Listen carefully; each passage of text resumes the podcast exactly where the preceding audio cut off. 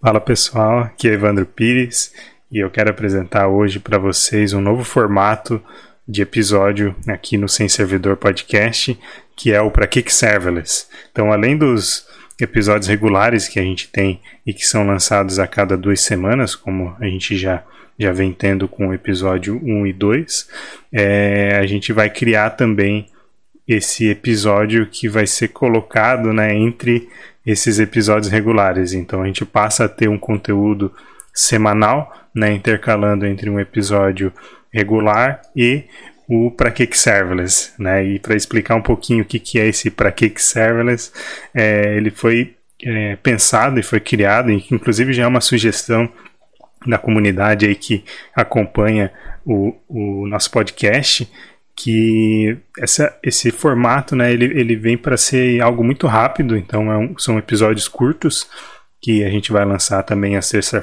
terças-feiras, né, intercalando com esses episódios regulares.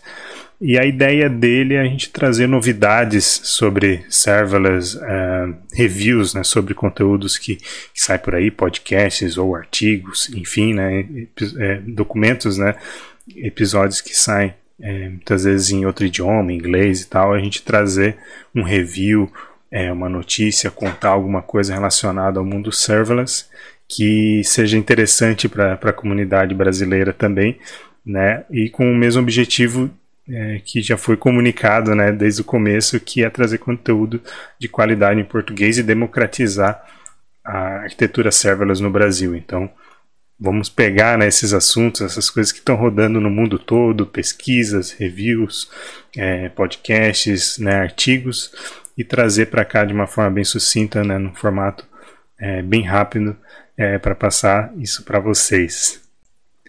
E para fazer esse primeiro episódio do Pra Que Serverless, eu escolhi duas notícias que são do, da segunda quinzena de junho, e que eu acho que são interessantes né, a gente trazer aqui porque são muito pertinentes né, para o mundo serverless e são especialmente para aqueles que são usuários de AWS, são dois lançamentos da AWS, né?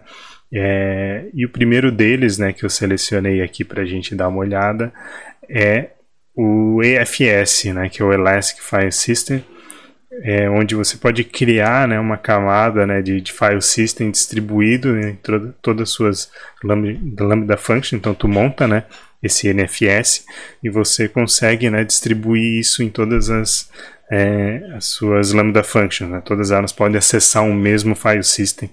É, o que facilita muita coisa, né? E, e interessante é que ele serve não só para lambda function, então você também pode é, montar isso no seu é, no seu EC2, é, nos seus containers, enfim, você consegue também utilizar esse, esse mesmo é, file system distribuído, é, o que facilita muita coisa, né? Então, ele é interessante, né? Porque não só é, ambientes que são totalmente serverless, né? você pode utilizar isso é, até que nesse artigo é, do lançamento da, da, AWS, ele mostra alguns benefícios, né? Então a questão de você ter a limitação do TMP, né? Isso melhora para caramba, você consegue utilizar é, outro é, espaço, né? Para maior do que 512 MB para usar seus dados. E aí tem uma, uma lista aqui muito grande, né? De, de de, de, benefícios, né? E, e, alguns deles que eu acho muito interessante é que geralmente, né, uma, uma empresa ela vai ter aquela, aquelas que não nasceram serverless totalmente tal, geralmente ela vai ter é, parte do, da sua aplicação serverless, outra ainda monolítica, é, outra parte já em microservices.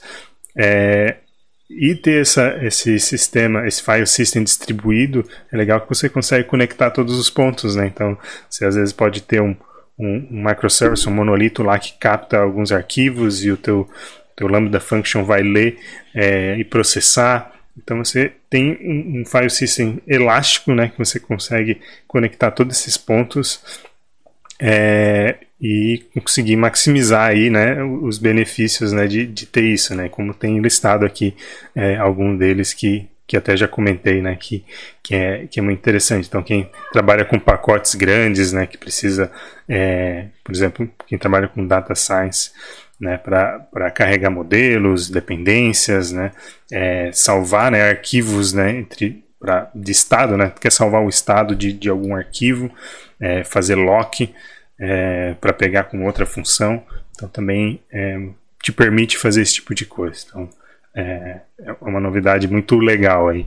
Outra novidade que eu também é, selecionei, e aí depois eu vou deixar esses dois links também nas descrições aqui do, desse episódio, né, para ter como referência, e aí dá para ler o conteúdo todo que é bem interessante. E o segundo que eu selecionei, que é o RDS Proxy, que já estava lançado de certa forma, mas agora ele está é, liberado, né, totalmente disponível aí para ser utilizado. Então ele foi lançado no, no Reinvent 2019 é, e inicialmente tinha só é, é, compatibilidade com, com MySQL e agora ele também tem com Postgres. Então ele, ele é bem interessante que qual que é a ideia né, do, do RDS Proxy, né? Ele ter um, uma camada na frente do, do teu banco de dados para evitar que, que a escala do teu serviço basicamente derrube o banco, né? Então, fazer muitas conexões e tal e, e, e, sobrecarregar. Então, o RDS Proxy ele, ele cria essa camada na frente que ele vai conseguir fazer esse controle, né, da, das conexões é, para que entre num fluxo é, saudável para o banco de dados, né? E para quem trabalha com, com sistemas é, escaláveis, né, principalmente serverless, né, que é, que é o nosso tema aqui do podcast, é, quem já trabalhou com isso muitas vezes já sofreu com esse tipo de coisa, né, de, de, de aplicação escalar fortemente e o banco de dados acabar não, não aguentando essa carga. Né? Inclusive a gente falou isso também nos episódios é, aqui do, do Sem Servidor. Então, é, esse RDS Proxy ele vem para blindar o banco de dados realmente dessa carga, né, dessa escala muito grande, é, o, que, o que é muito interessante. Né? Quem trabalha né, com, com arquitetura serverless muitas vezes já teve que desenvolver o seu próprio proxy para poder é, blindar o banco, banco, de dados. Então a, a, Amazon agora ela, ela fornece né, essa, esse, esse proxy né, de forma nativa para quem quiser utilizar.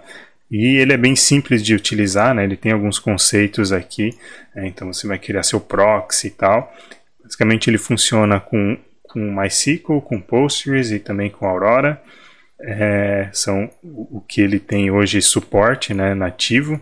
É, então vale a pena fazer o teste. Quem tem aí trabalha com esse tipo de aplicação, acho que é interessante é, verificar. Às vezes aqueles que têm o seu próprio proxy, né, que tem que ficar dando manutenção para fazer isso, fazer isso funcionar. Às vezes vale a pena também dar uma olhadinha como é que é o funcionamento, ver se vale a pena fazer a troca. E acho que para hoje fechamos, né? Temos esses, essas duas novidades é, que são muito interessantes. Então, mande suas, suas novidades, o que você acha interessante, né? Acho que é, é muito legal que a comunidade participe é, e mande né, também informações que acham relevantes a gente comunicar aqui. Então fiquem à vontade de entrar em contato comigo, particularmente, né, no meu LinkedIn ou qualquer outra rede social. É, nas redes sociais do Sem Servidor também, a gente está no LinkedIn, está no Twitter, está no Instagram. É, então é só procurar é, pela gente, pode acessar o semservidor.com.br, que além de encontrar nossas redes sociais, também encontra é, as plataformas onde você consegue é, ouvir né, o podcast. É, então é isso. Valeu, obrigado.